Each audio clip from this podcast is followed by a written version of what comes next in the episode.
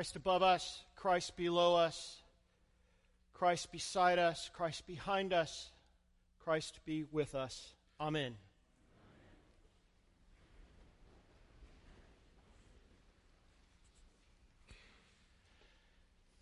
So, just a, a note of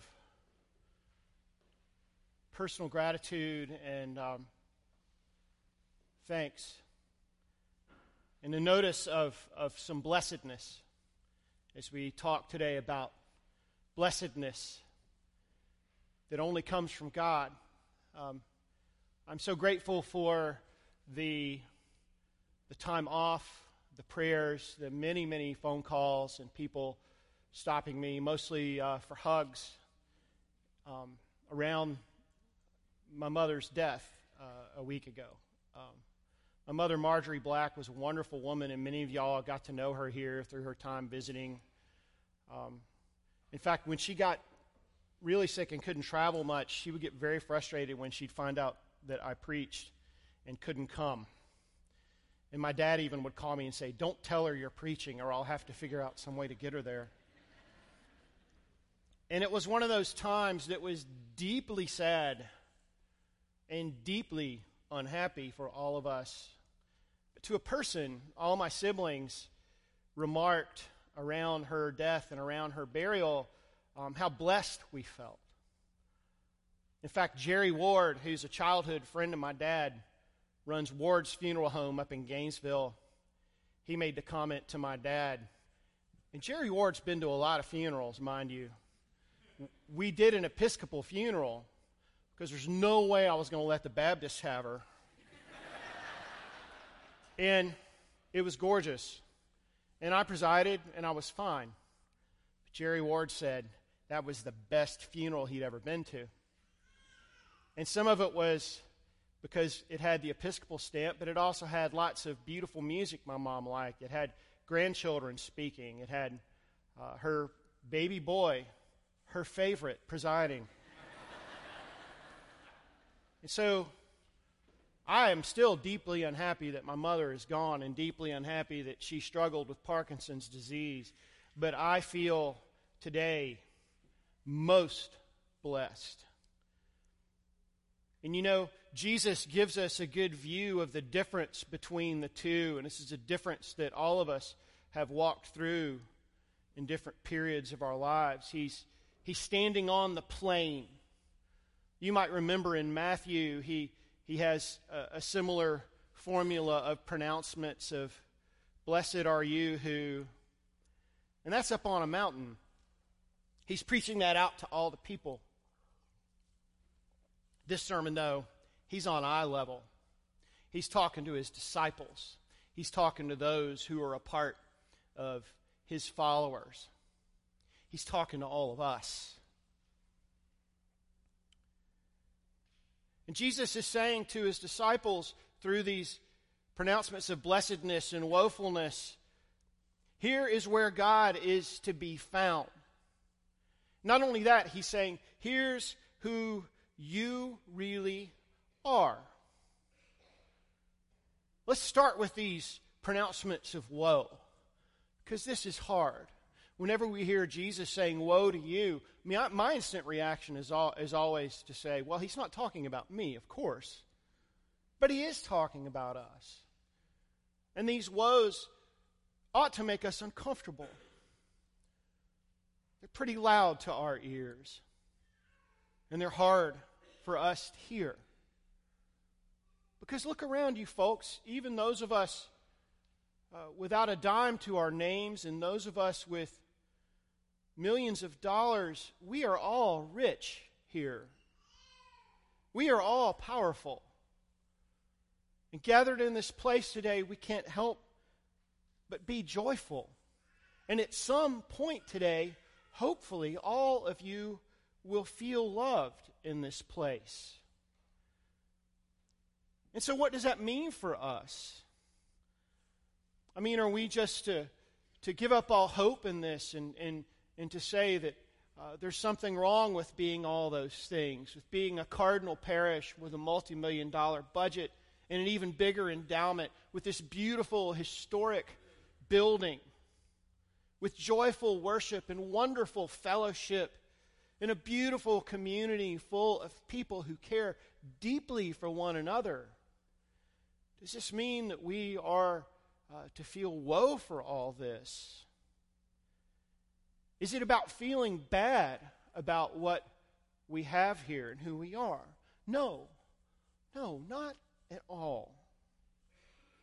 But see, what we have in Jesus' words today is we are set free uh, from this addiction to happiness that we have in our country. It's in the very DNA of our country.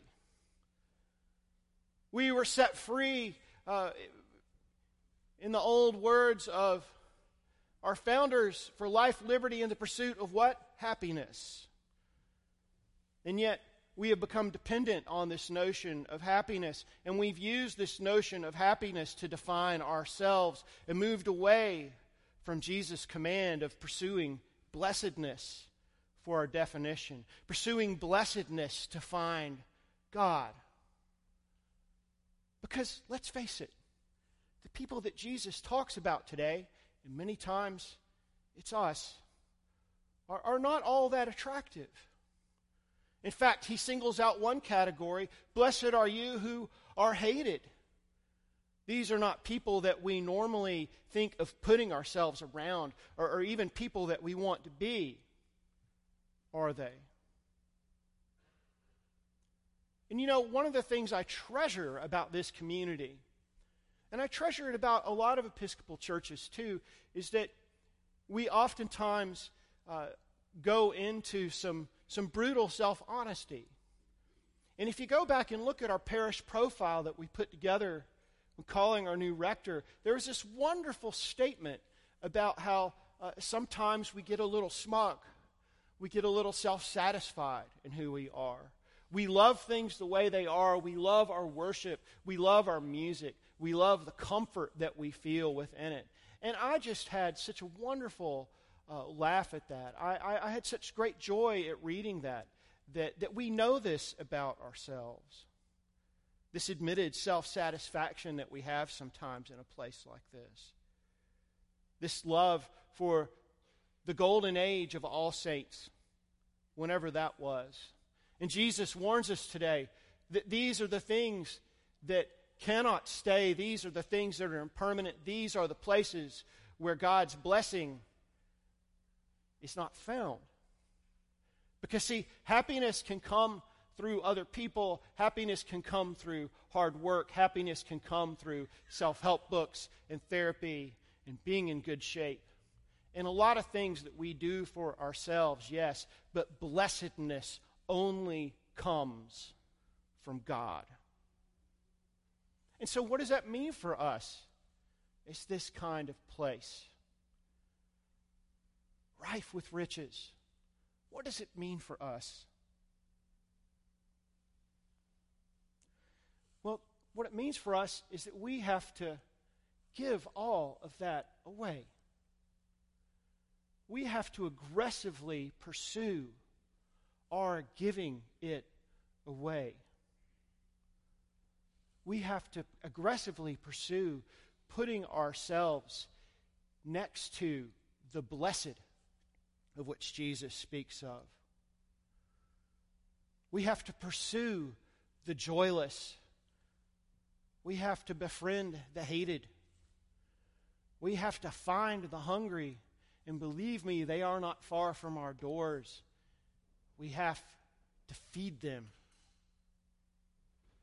And see, since Jesus is on the level, on the plain, looking us in the eyes, we are commanded to do this. We are not suggested to do this. We are commanded. We are pointed towards God's blessing in the path of giving ourselves away.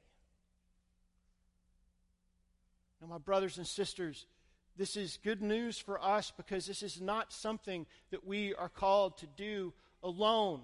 We are all gathered here today it's this beautiful uh, symbol, this beautiful reality of the gathered people of God that we are called to do this together, not alone in our pursuit of God's blessed. Because our God is a God of those who have no blessing other than God's. Our God is to be found in the places where we would not think God would be. And this, my friends, this command from Jesus, this sermon on our level, this is the key to our future as a church. This is the path to obedience. This is our path to God's blessing as God's people.